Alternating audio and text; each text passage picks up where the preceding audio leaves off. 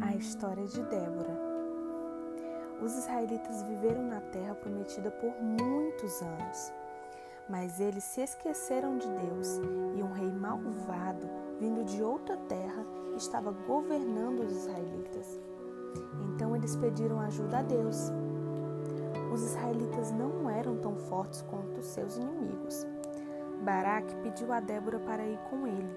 Ela era uma grande líder e concordou em ir. Quando os israelitas se encontraram face a face com o exército do rei, Débora exclamou: Vá, ataque todos agora, Deus está conosco.